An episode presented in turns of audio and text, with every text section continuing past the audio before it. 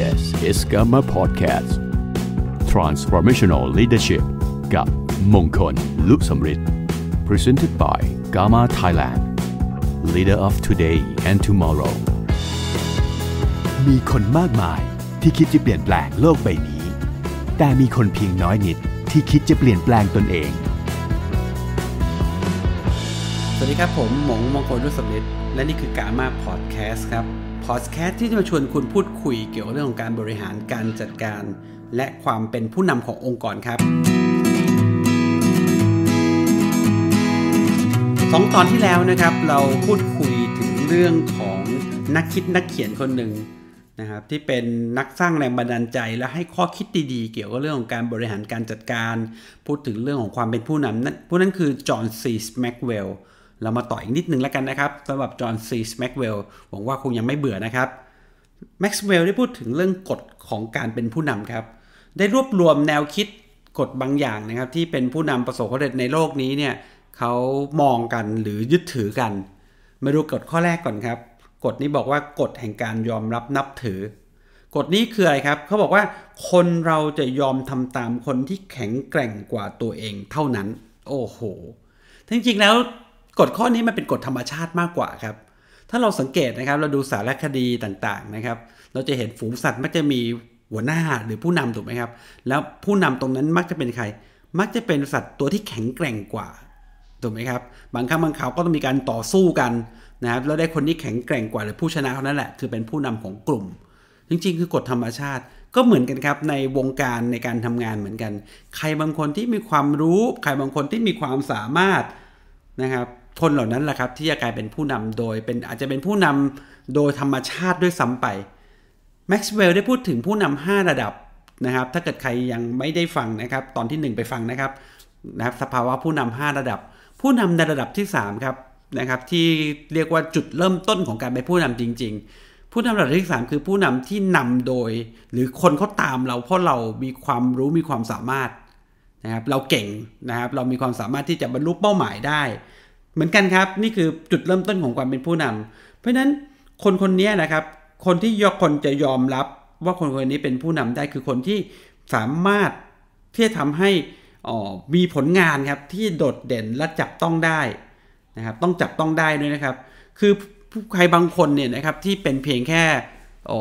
คนขี้คุยพูดตรงๆ นะครับขี้คุยโม้อย่างเงี้ยพวกนี้เป็นผู้นำไม่ได้ครับ เพราะวันหนึ่งเขาก็จับได้ว่าจริง ๆ ก็มีแต่ดีแต่พูดถูกไหมครับ แต่ผู้นำบางคนเนี่ยนะครับเขา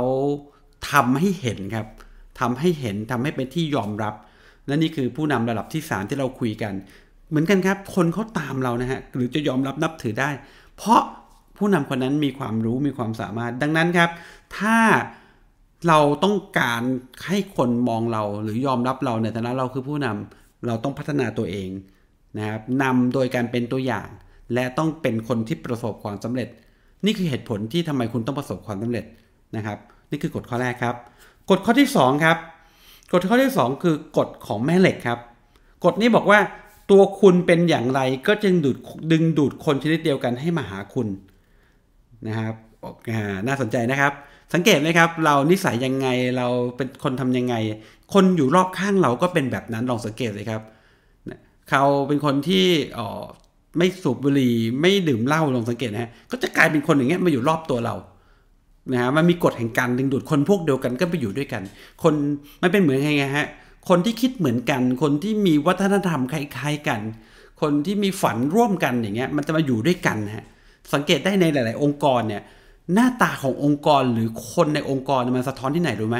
มันสะท้อนที่ตัวผู้นำนั่นแหละ ผู้นำนิสัยยังไง ผู้นำมีลักษณะแบบไหนเนี่ย คนในองค์กรก็มักจะมีลักษณะแบบนั้น เช่นเดียวกัน อันนี้มันแม็กซ์เวลก็บอกนี่คือกฎแห่งแม่เหล็กเลยแหละนะครับเขาบอกว่าคนที่มีบุคลิกลักษณะแบบไหนเนี่ยก็จะมีแรงดึงดูดครับ เช่นถ้าเกิดคนคนนั้นเป็นผู้นำระดับที่ 3 เป็นผู้นำที่มีความรู้ความสามารถ ก็มักจะดึงดูดผู้คนที่มีความสามารถเหมือนกับเขาเนี่ยมาอยู่ในทีมได้ นะครับ success bring success อะมันคือเรื่องธรรมดา success bring success เมื่อเราสำเร็จเราก็จะดึงดูดความสำเร็จ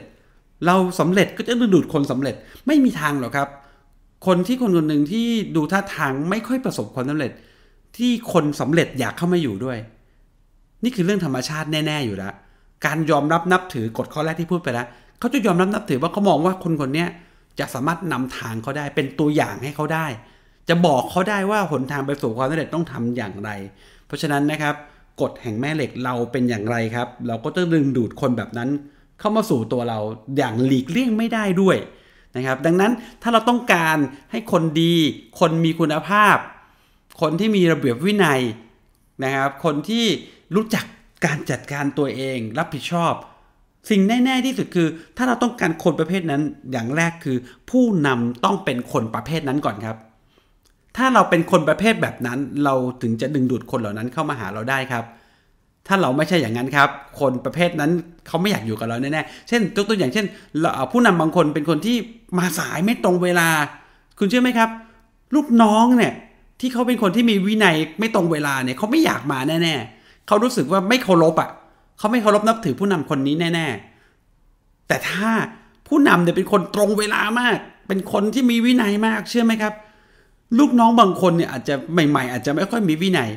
อาจจะไม่ค่อยตรงแต่เวลาแต่รู้ว่าเจ้านายเอาจริงเรื่องนี้ เขาจะค่อยๆปรับตัวแล้วกลายเป็นคนคนนั้นครับ นี่คือกฎแห่งการดึงดูดครับ กฎข้อที่ 3 ที่แม็กซ์เวลล์พูดคือกฎแห่งชัยชนะครับ เขาบอกว่าผู้นำเนี่ยจะมักค้นพบวิธีการนำไปสู่ชัยชนะเสมอทำให้ใครๆก็อยากทำงานกับผู้นำครับ อ่าอีกแล้วนะครับกฎแห่งชัยชนะ ผู้นำครับมักจะค้นพบวิธีการนำไปสู่ชัยชนะเสมอครับ นี่คือเหตุผลที่เขาเลือกคุณเป็นผู้นำไงผู้นำคือนักแก้ปัญหา ผู้นำคือคนที่แก้ปัญหากับคน ผู้นำคือผู้นำที่คือคนที่สร้างโอกาสถูกไหมครับ ผู้นำคือคนที่นำมาสู่ชัยชนะ ถ้าผู้นำเนี่ยไม่สามารถนำใครไปสู่ชัยชนะได้เนี่ยนะครับเขาก็คงไม่อยากมาตามด้วยเห็นด้วยไหมครับ นี่คือกฎข้อที่ 3 นะครับ ที่แม็กซ์เวลได้รวบรวมมา แล้วมาดูต่อครับกฎข้อต่อไปครับกฎข้อนี้บอกว่ากฎแห่งการเสียสละครับ แน่นอนครับเราฟังบ่อยมาก ผู้นำต้องเสียสละ ผู้นำต้องเสียสละ แล้วความเป็นจริงเนี่ยมันจริงไหม ก็ต้องยอมรับอย่างความเป็นจริงว่าถ้าเราเป็นผู้นำแค่เลเวลหนึ่งก็คือผู้นำตามตำแหน่ง เราอาจจะไม่ต้องมีเสียสละเยอะนะเราก็กลายเป็นผู้ประเภทที่ทำเพื่อตัวเอง หรือแม้แต่เลเวลที่ 2 ก็ตามนะครับ ผู้นำเลเวลที่ 3 ที่ทำเพราะเรามีความสามารถความเก่งเนี่ยบางทีก็ละเลยเหมือนกันนะละเลยเรื่องกฎข้อนี้ครับ เพราะบางทีก็ลืมที่จะเสียสละให้กับผู้คน แต่จริงๆเขาก็มีอยู่นะครับเขาเป็นตัวอย่างที่ดีให้กับคนอื่นได้ไงครับ แต่ผู้นำที่จะยกระดับตัวเองขึ้นไปได้เป็นสู่ผู้ผู้นำระดับที่ 4 คือผู้นำที่มีบุคคลยอมรับเขาตามเรานะครับเขาตามเรา เพราะว่าเราพัฒนาเขาช่วยให้เขาประสบความสำเร็จ เพราะเราเป็นตัวอย่างที่ดีเนี่ย ต้องมีความเสียสละครับ ผู้นำต้องยอมเสียสละสิทธิบางสิ่งบางอย่างครับ แน่นอนครับ เมื่อยิ่งให้ยิ่งได้รับ ยิ่งเสียสละยิ่งได้รับ นี่คือสิ่งหนึ่งที่เป็นธรรมชาติอยู่แล้ว ยิ่งเก็บยิ่งงกยิ่งไม่ได้นะครับนี่คือกฎที่แม็กซ์เวลล์ได้ได้แบ่งปันนะครับ เราดูต่อนะครับว่ากฎที่อะไรอีกบ้างที่ผมว่าน่าสนใจหลายข้อนะครับ ในสัมมนาของแม็กซ์เวลล์หลาย ๆ ครั้งได้พูดถึงเรื่องกฎเหล่านี้ไว้ รวมในหนังสือด้วยนะครับ พูดถึงเรื่องหลักของความอดทนครับคำพูดนี้ครับประโยคนี้บอกว่าเมื่อคุณเดินทางคนเดียว คุณจะถึงที่หมายไว แต่เมื่อคุณเดินทางกับผู้อื่น คุณต้องรอพวกเขาครับนะลึกซึ้งกับประโยคนี้ไหมครับ ผู้นำต้องมีความอดทนครับนะครับ คุณพัชราหวังว่องวิทย์นะครับ ซึ่งเป็นปรมาจารย์ผู้นะครับผู้วัยชนไปแล้วนะครับ เป็นแม่บุญธรรมผมด้วยเนี่ยนะก็ได้มักพูดบ่อย ๆ ครับว่า คุณเป็นตัวแทนเนี่ยคุณมีแค่อดทน อดทน อดทน แต่ถ้าเกิดคุณเป็นหัวหน้าเนี่ย คุณต้องอดทน อดทน อดทน อดทน อดทน และอดกลั้น มันต้องมากกว่านะครับ ถ้าคุณมีเท่าเดิม เท่าแค่อดทนธรรมดาธรรมดาคุณก็ไม่สามารถเป็นหัวหน้าหรือเป็นผู้นำได้ เพราะฉะนั้นผู้นำอดทนอะไรครับ อดทนที่จะรอฮะอดทนที่จะรอ ถ้าคุณไปคนเดียวคุณไม่ต้องสนใจใครอ่าคุณลุยเลย คุณไม่ต้องรอไม่ต้องอดทนคุณลุยเดี่ยวไปเลย นะครับถ้าในวงการของนักขายนะครับวงการของตัวแทนประกันชีวิตหรือที่นะครับหรือหรือใครบางคนที่เรียกตัวเองเป็นที่ปรึกษาการเงินนี่ก็ตุ้มตุ้มตุ้มตุ้มทำยอดขายตัวเองคนเดียว ลุยสนุกทั้งทีมนะครับผลผลิต 80-90%มาจากหัวหน้าคนเดียวจากผู้นำคนเดียว อันนี้จริงๆ มันไม่สามารถเรียกผู้นำได้ครับนะครับผู้นำต้องไม่ใช่ไม่ไม่ทำตัวอย่างนะครับ คุณต้องเก่งแน่ๆอยู่แล้วครับ ในระหว่างที่คุณต้องเก่งครับ แน่นอนครับ มันต้องรอและพัฒนาน้องๆได้ อดทนรอคอยความสำเร็จได้นะครับ ที่จะลองเห็นผลที่ทำให้คนในทีมเราเติบโตไปกับเราได้ด้วยนะครับกฎข้อต่อไปครับ เรียกว่าหลักการหรือกฎแห่ง elevator elevator คืออะไร elevator คือ lift นะ lift นะครับ lift โดยสารนั่นแหละครับ elevator กฎนี้บอกไว้หลักการบอกว่าคนบางคนยกระดับคุณ คนบางคนลดคุณค่าในตัวคุณ กฎนี้บอกว่าไงครับ นี่คือผู้คนที่คุณต้องเจอ ผู้นำต้องเป็นใครครับ ผู้นำคือต้องเป็นนักยก ผู้นำคือคนที่จะยกระดับผู้คนครับทำให้ชีวิตผู้คนดีขึ้นทำให้คุณค่าของคนที่คุณเจอดีขึ้น ลองเปลี่ยนนิสัยตัวเองสำหรับคนที่ตั้งใจว่าในอนาคตจะเป็นผู้นำใครก็ตามที่ผ่านมาเจอเราชีวิตเขาต้องดีขึ้น เราจะมีหน้าที่คือยกจิตใจเขา เราจะมีหน้าที่คือยกกำลังใจเขา เราจะมีหน้าที่คือยกความคิดเขา ให้ดีขึ้น และเมื่อสิ่งเหล่านี้เนี่ยแน่นอนครับ ในการที่เราจะไปยกคนอื่น ยกระดับคนอื่น ยกจิตใจคนอื่น ยกความคิดคนอื่น แน่นอนครับ เราต้องยกตัวเองก่อนเห็นไหมครับถ้าเรายกตัวเองไม่ขึ้นเราก็คงยกตัวเอง ยกคนอื่นไม่ขึ้น เช่นเดียวกัน มันก็เป็นการที่บังคับไกลๆให้เราต้องพัฒนาตัวเองตลอดเวลา ไม่ว่าการอ่านการฟังการร่วมสัมมนา การหล่อเลี้ยงจิตใจตัวเองตลอดเวลานะครับ เพื่อเราจะได้มีความรู้ความสามารถ มีพลังจิตพลังใจที่เข้มแข็งไปยกคนอื่นขึ้น ลองถามตัวเองนะครับ วันนี้คุณเป็นนักยกหรือ lifter หรือ leaner หรือว่านักลดครับ ผู้นำคือนักยกนะครับนักยกคือใครบางคนที่อยู่ใกล้ ๆ แล้วสามารถยกทำให้คนอื่นมีกำลังวังชาได้นะครับ นี่คือกฎข้อที่เรียกว่ากฎ elevator มาดูกฎข้อต่อไปของผู้นำครับ ที่จอห์นซีแม็กซ์เวลล์มาแน่นรวบรวมมานะครับ เรียกว่ากฎ30 วินาทีแรกครับ จอห์นซีแม็กซ์เวลล์บอกว่าอ๋อกฎข้อนี้ผู้นำหลาย ๆ คนต้องตระหนักเลยครับ ตระหนักเลยครับ เขาบอกว่าในการพบปะพูดคุยกับคนใน 30 วินาทีแรก ให้แสดงความชื่นชม พูดอะไรดี ๆ อะไรที่สร้างความเชื่อมั่นแก่คนที่เราคุยด้วยครับ ลองทำให้เป็นนิสัยครับ สิ่งนี้คือสิ่งหนึ่งที่คนจะเป็นผู้นำที่ยิ่งใหญ่ได้ แล้วรู้ไหมครับ คนที่เป็นผู้นำที่ยิ่งใหญ่เนี่ย เมื่อเขาชมใครเนี่ยมันเป็นกำลังใจที่ดีมาก มันเป็นพลังใจที่จะช่วยยกจิตใจของใครบางคนที่เป็นผู้ตามเนี่ย ให้เขาอยากตามเรา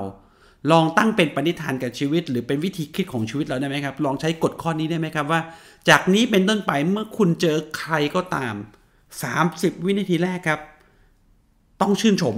30 วินาทีแรกครับ ต้องพูดอะไรดี ๆ ที่ทำให้เขามีความเชื่อมั่น โดยเฉพาะ คนที่เป็นผู้ตามเราเนี่ยนะครับ เราให้ความเชื่อมั่นเขาไหมครับ ให้ความเชื่อมั่นเขา ตรงนี้เป็นสิ่งหนึ่งที่ต้องระมัดระวัง บางครั้งบางคราวเนี่ยการที่เราไม่ได้พูดอะ่ะเอ๊ะเราบอกเราไม่ได้พูดก็ไม่น่าจะเห็นเป็นอะไรนี่นะแต่รู้ไหมครับ การไม่ได้พูดของเราบางครั้งบางคราวเนี่ยพูดตามเนี่ยเขาเขาเขาอาจจะเฟลเลยก็ได้นะ การไม่ได้พูดอะนะครับ หรือบางทีเราไม่ได้พูดก็ตาม แต่เราแค่มองหน้าเนี่ย เนี่ยบางคนนี่ก็โอ้โหรู้สึกขยาดแล้วนะหรือกลัวเราละหรือกลัวคนเป็นผู้นำนั่นละนั้นลองเปลี่ยนนิสัยครับ เจอใครก็ตามชื่นชม เจอใครก็ตาม ให้เขามีกำลังใจ เจอใครก็ตามให้เขามีกำลังวังชานะครับ และนี่คือกฎของ 30 วินาทีแรกครับ เรามาดูกฎข้อสุดท้ายครับ อันนี้รวบรวมมา 2 ข้อย่อยเลยนะครับ เรียกว่าจอห์นซีสแม็กเวลพูดถึงกฎในการสร้างทีมงานครับสำหรับผู้นำที่ต้องการสร้างทีมงานครับ อันนี้เป็นกฎสำคัญ 2 ข้อย่อยครับ ที่จอห์นซีสแม็กเวลบอกว่าต้องยึดถือเป็นเรื่องสำคัญในในชีวิตการทำงานหรือชีวิตการเป็นผู้นำเลยนะครับคุณจะสร้างทีมงานให้ยิ่งใหญ่ ไม่มีทางนะครับ ที่คุณจะสร้างทีมงานให้ยิ่งใหญ่ได้ ถ้าคุณไม่ยึดถือกฎ 2 ข้อนี้ เรามาดูกันนะครับกฎแห่งการสร้างทีมงานมีกฎ 2 ข้อนั้นคืออะไร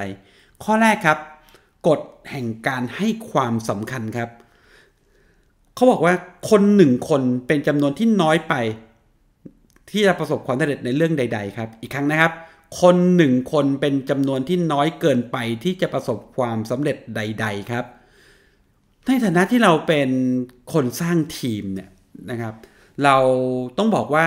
เราแค่มือสองมือเนี่ยเราคงไม่สามารถจะสร้างอะไรบางอย่างที่ยิ่งใหญ่ได้หรอกครับ เราไปดูได้ครับทุกอย่างในโลกนี้ที่ประสบความสำเร็จที่ยิ่งใหญ่ มันไม่ใช่เพียงเพียงเพราะผู้นำคนเดียวครับเขามีทีมเวิร์กเขามีคนรอบข้างครับ แล้วหลาย ๆ ครั้งหลาย ๆ คราวเนี่ยผู้นำที่ประสบความสำเร็จเนี่ยมักจะให้เครดิตด้วยซ้ำไป ให้เครดิตคนรอบข้างเขาเขาสำเร็จได้ เขาเป็นเพียงแค่หัวหอกเขาเป็นเพียงแค่หน้าตาหรืออะไรบางอย่างเนี่ยแต่ความเป็นจริงเบื้องหลังการถ่ายทำเนี่ยมีใครบางคน support เขาต้องเยอะแยะไปหมดเลยเขาไม่สามารถหรอกครับทำคนเดียวได้ตลอด โดยเฉพาะอย่างเช่นในงานธุรกิจของอการเป็นผู้จัดการของ ธุรกิจประกันชีวิต และที่ปรึกษาทางการเงินเนี่ย มันเป็นไปไม่ได้เลยครับ ที่เราจะเป็นผู้จัดการโดยที่เราไม่มีใครตามเรา เราเป็นไปไม่ได้เลยครับ ถ้าเราคนน้อยเกินไปแล้วเราจะประสบความสำเร็จได้ เพราะว่ามันเป็นโอกาสนะการที่เรามีจำนวน advisor มาก ๆ หรือมีจำนวนตัวแทนมาก ๆ ในทีมหมายความว่า โอกาสที่คนของเราเนี่ยนะครับจะไปพบลูกค้าหรือผู้มุ่งหวังเนี่ย มันมีโอกาสมากกว่ามีเพียงแค่เราแค่คน2คนอยู่ในทีมถูกไหมครับ ถ้าในทีมมีแค่คน 2 คนนั่นก็คือสมมติวันหนึ่งเราคุณมีคน 3 คนในทีมนั่นหมายความว่าวันหนึ่งสูงสุดก็เพียงแค่มีโอกาสแค่ 3 คน สมมติว่าคนหนึ่งพบลูกค้า